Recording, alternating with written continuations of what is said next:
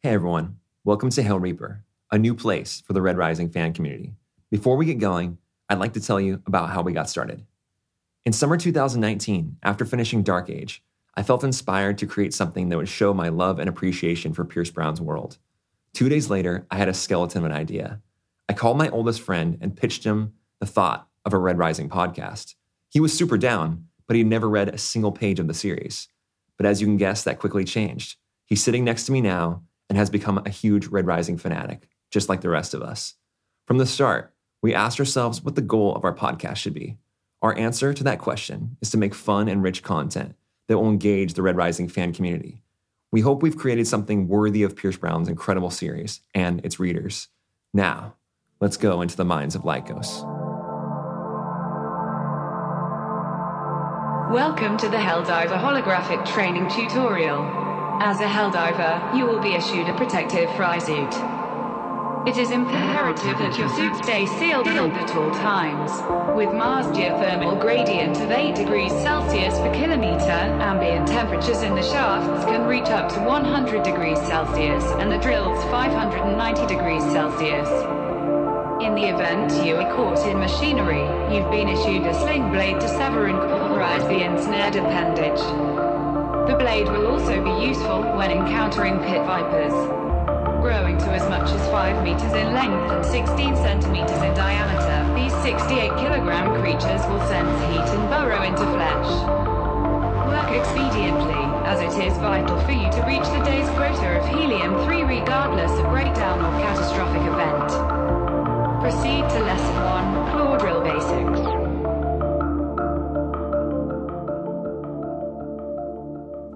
Hey everyone, welcome to episode one of Hail Reaper. My name is Philip, and this is my good friend Jeremy. Hello there. You ready to do this? I'm I'm ready. Cool. Well, I have a few announcements to get to real quick. The first announcement being that we are a fan podcast. We have no affiliation with Pierce Brown, Red Rising, or Random House Publishing. We are just fans that love to talk about Red Rising. That's it. The second one is a spoiler alert. We are going to be talking about Red Rising in depth, obviously. And so if you haven't read the story, I would like recommend you go ahead and read the story before you listen to the podcast. And we're not going to say that at the top of every episode. These are sweeping declaration announcements. So, and we're not going to be every episode by two, three, four, five. We're not going to say, hey, spoiler alert. Like, just know that we're going to be talking about Red Rising. So, anyway, we want to do a few quick get to know you questions so people can get used to our voices. So, Jeremy, the first question I have for you is what is your favorite book in the Red Rising series? Well, I assume everyone's going to agree with me here that it's Iron Gold. It's not. And no one agrees with you. I know I'm in the minority on this, but it is my we, favorite. We took a BuzzFeed quiz on this question. I think what was like 9% of people actually answered. It was like their favorite. it was favorite. very book. low. Yeah. Even maybe less than that. So less than 10%. So no, um, my favorite is Golden Son, which is the majority winner, which I believe is just an awesome book. It's full of so much action. Why do, why do you love Iron Gold so much? Because I've never gotten a very proper explanation for why you love that book so much. I think one of my favorite parts is Ephraim's storyline and his and his character arc. Yeah, yeah. In in the book, and it starts involving the syndicate, um, and I just I'm really into it. Yeah. I don't know what else to say. You like you like gangs. I like gangs. Cool. Yes. A good enough, good enough answer. So how about this one? Favorite character in Red Rising? Like the whole series, not just the first book, the whole series. Yeah, that's that's Mustang. Mustang. Yeah, that's easy. Okay, I have a cop out answer, and then I have a second answer. Okay. Um, Darrow, my favorite character. I feel like that's just like too basic though. It is. but I really love him. Like I love him like I love Batman. And I have a tattoo of Batman on my leg. So but my real my other answer would be secondary would be Victra. okay, that's a I- good choice. I yeah, like that I, one. I love Victra. So um okay, third question. If you could be a character from the series, which character would you be? I would be Sevro. And why? And why? Yeah. Just because he's rad, he's crass, he just kind of lurks around the, the bushes. you know, well, Oh, that sounds creepy. I know. it's like this whole story's going on. And, you could you could easily lurk around in the bushes and be rad, I guess, without being Sevro. no, he's just a funny character because, he, you know, he's a lot of people's favorite character, Yeah. but he's easily. hardly in the book, really. You know, In the first book, down to yeah, it. yeah. Yeah. I would think that, and I'm talking, I, I meant to say like all the series, not just like the first book, but all series, but you'd still go Sevro. Yeah, I'll still stick with Okay. Sevro. Um, my pick would be like either, it's kind of a cop out answer, either clown or screwface. So I'd still be a howler. Interesting. Okay, here's why. Okay. I, I have a lot less to do, but I still get to do all the cool stuff. No pressure. no pressure. just get to have fun. You're you don't like pressure? no, just get All to be along for the ride. I can just chill and like get to see all the all the like adventures. So let's go ahead and explain the show real quick so people kind of know our format. I know you got to hear who our, our voices now, I got to get to know us a little bit, but we want to also explain what we're doing here. So the show format each week will be us diving into a new character. So we're going to take not we're not going to go chapter to chapter, but more character to character, and we're calling these kind of uh, linchpin characters, meaning like ones that really move the story forward, and kind of discussing what makes them special, and, and kind of talking about them in in ways that we think are just unique and fun. So there's only one place to start. You can only start with Darrow.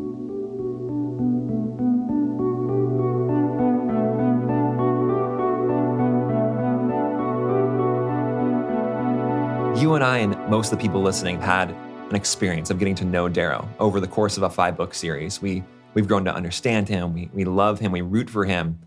And that's all as the Reaper. But when you go back to the beginning, when you go back to Red Rising and open up the first few pages, you're not encountering that character. You're encountering a completely different one. And it's just Darrow of Lykos, not the Reaper. So how is that experience for you when you go back and to start the story over again? It's a tough experience. Um, Darrow is a different kind of protagonist to me. Uh, usually, you know, you'll get like a Luke Skywalker, a Frodo Baggins, or say Harry Potter. You know, someone who's kind of starts off in a vulnerable position, and they're generally going to be like an underdog.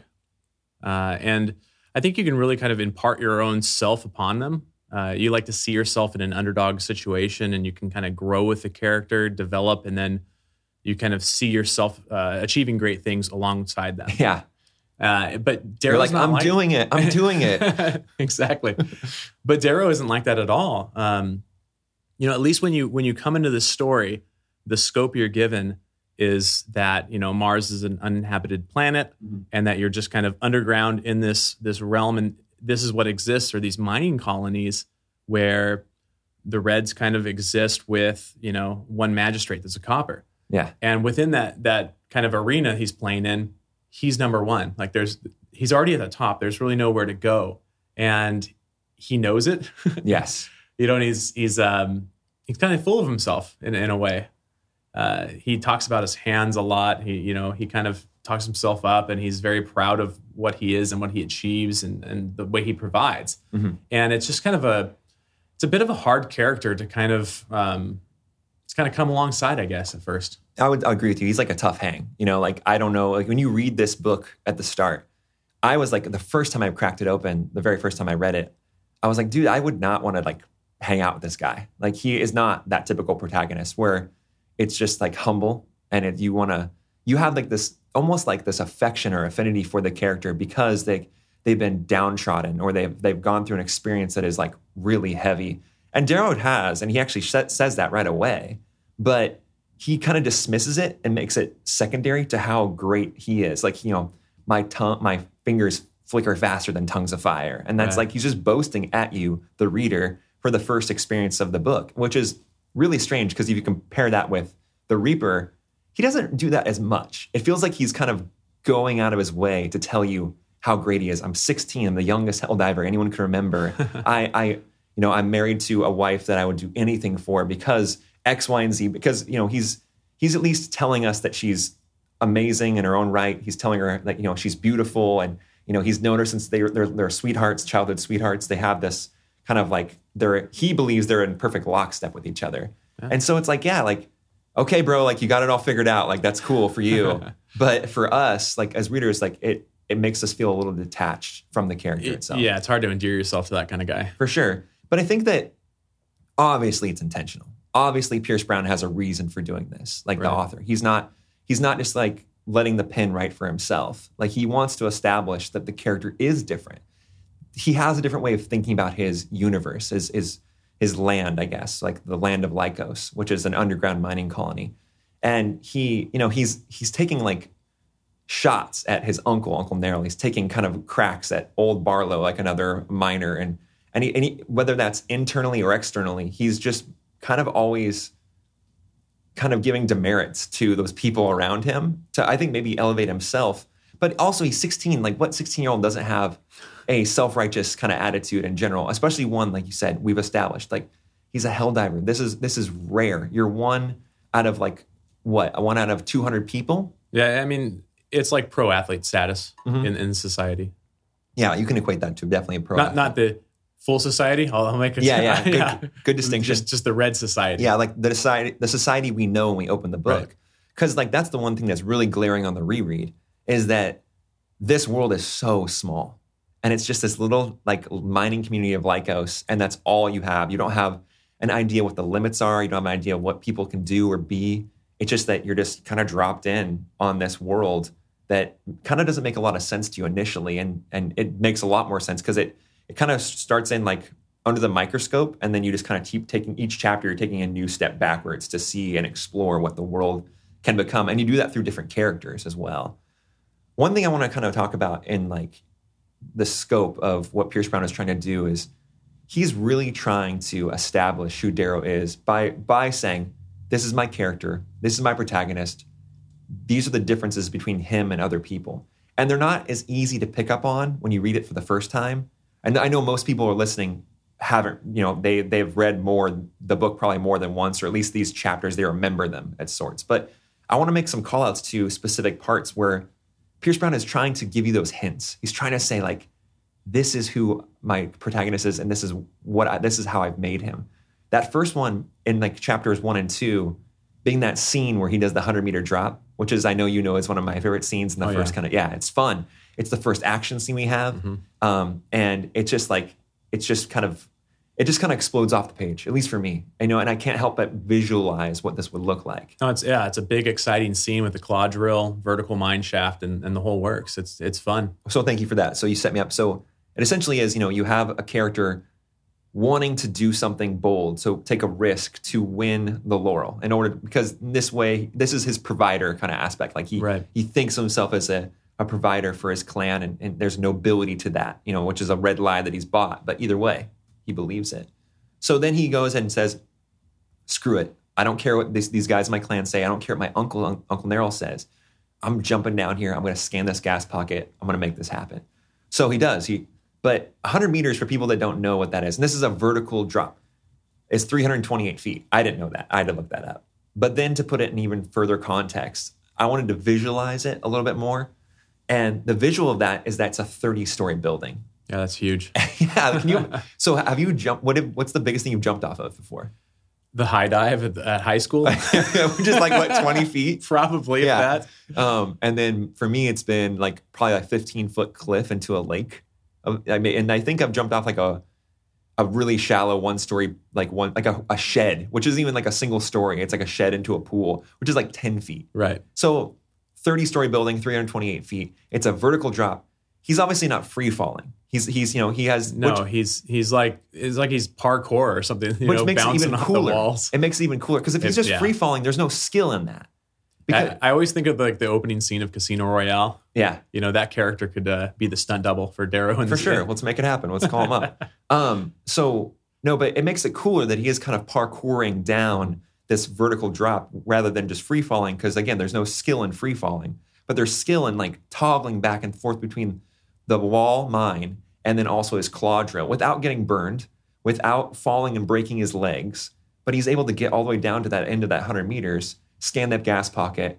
Then he gets trapped and you know his fry suit gets stuck and then he takes out that sling blade slices through it within centimeters of his own foot which also requires incredible amount of skill agility and per- like uh, what's that perception per- precision there we go Precision, yeah. and he's just cool he's good and you know it's like he got a little bit of a burn on his hand for all that all Yeah. that and when you read that for the first time that's just i think it's cool i can't remember my initial thoughts Yeah. But it's- for for me though, it's it's because you're coming into the context of a sci-fi story, Mhm. right? When you when you go and you grab the book off the bookshelf at the at the store, you're grabbing it in the science fiction book, Mm-hmm. you know, in section. So anything's game. barnes and noble be a sponsor That'd be great. yeah Um, but anything's game, you know. So when they tell you that this red is acting like Ninja Spider Man, yes you know, jumping down, you're just like, oh, okay, that's what these red people do. yeah And, you know, Pierce Brown doesn't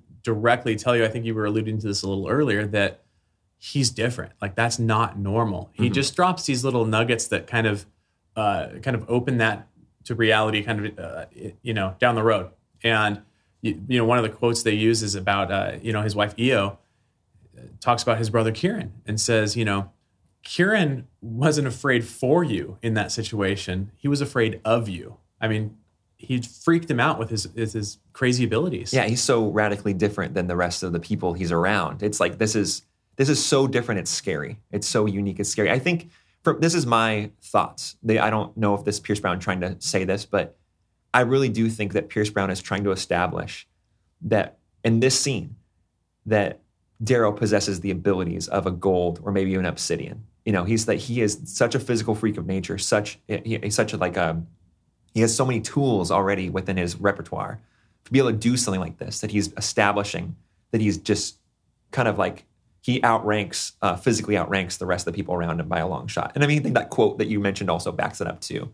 But um, I think that's just like my personal kind of interjection there. The other thing I think is like we kind of talked about it already, but I want to like highlight it a little bit more.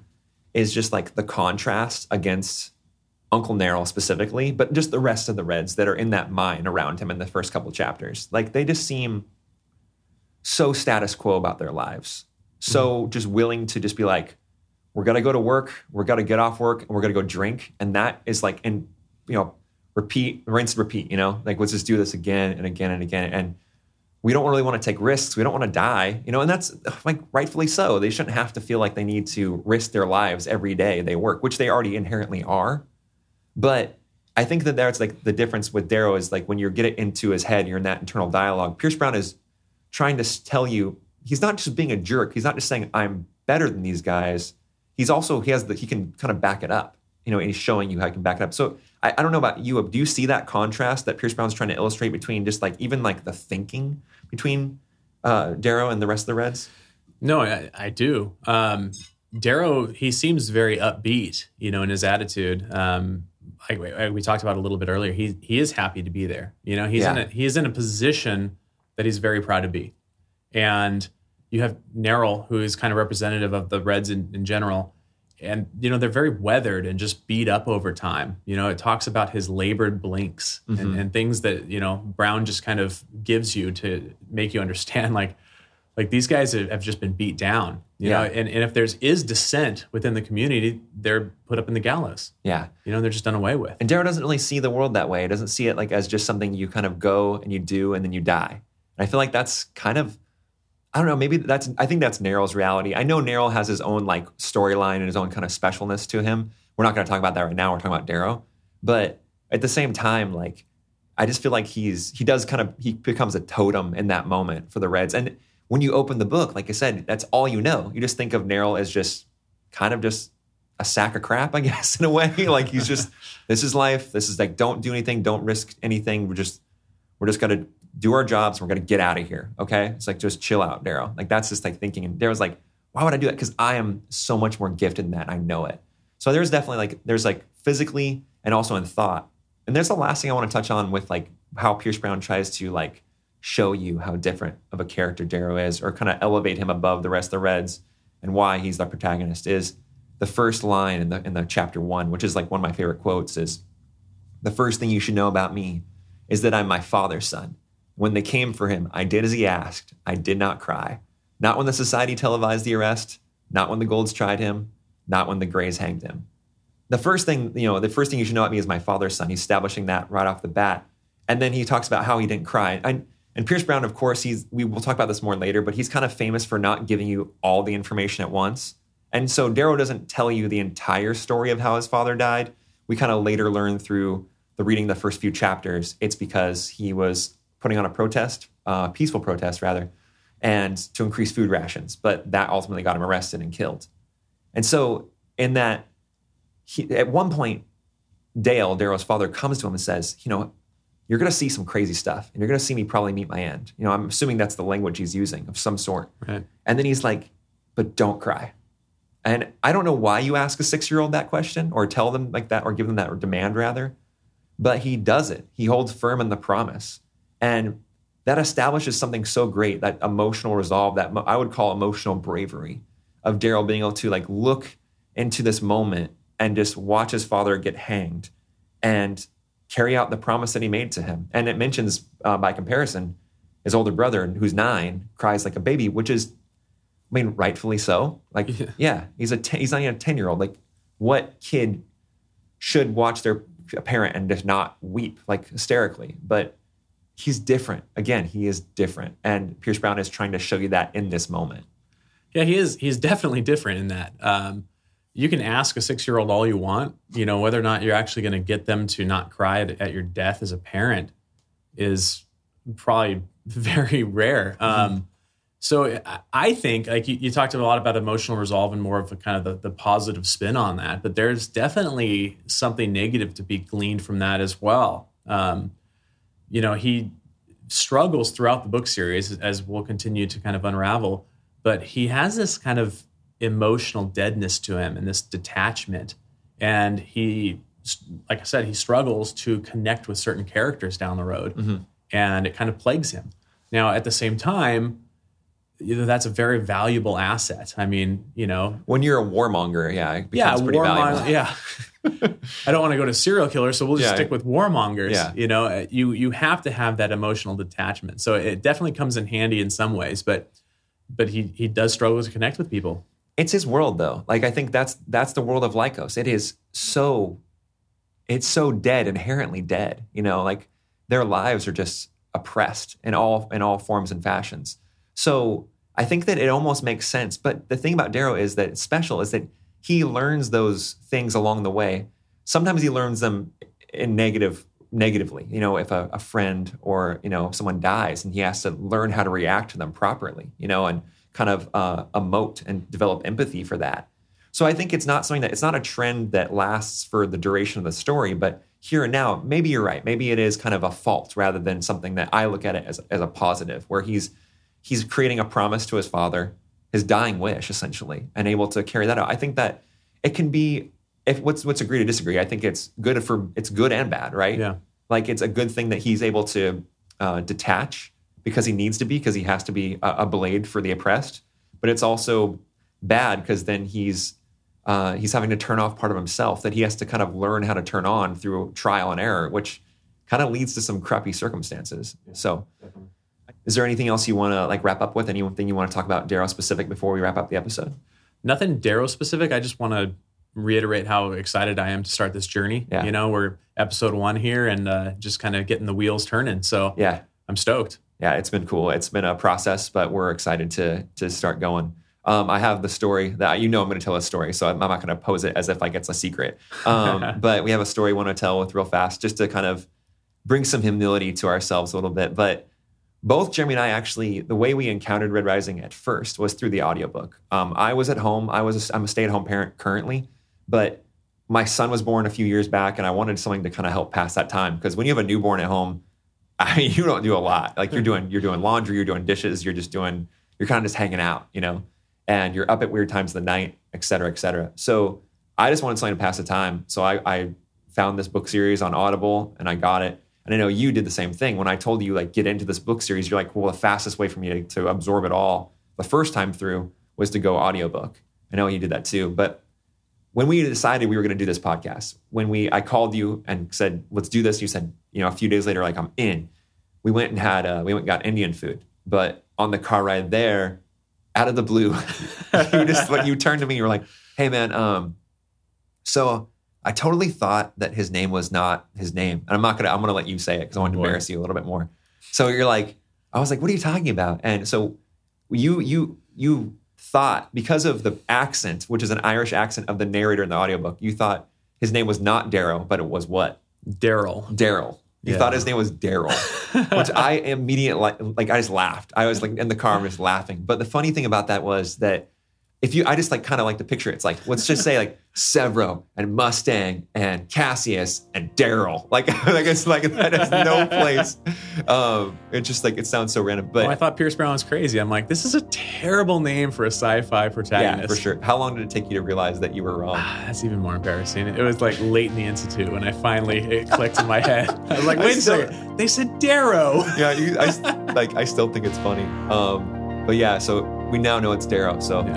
and now I'm glad you're on the train. Thank you. Anyway, so that's episode one of Hail Reaper. Until next time, see you soon.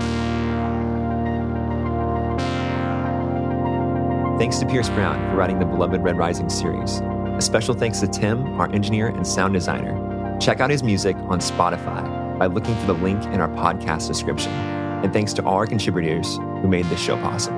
If you enjoy what you hear, please take a moment to rate and review us on your respective podcast platforms.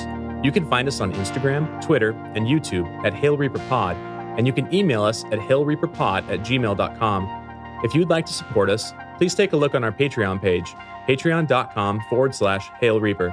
Until next time, for my co host Philip, I'm Jeremy. Thanks for listening.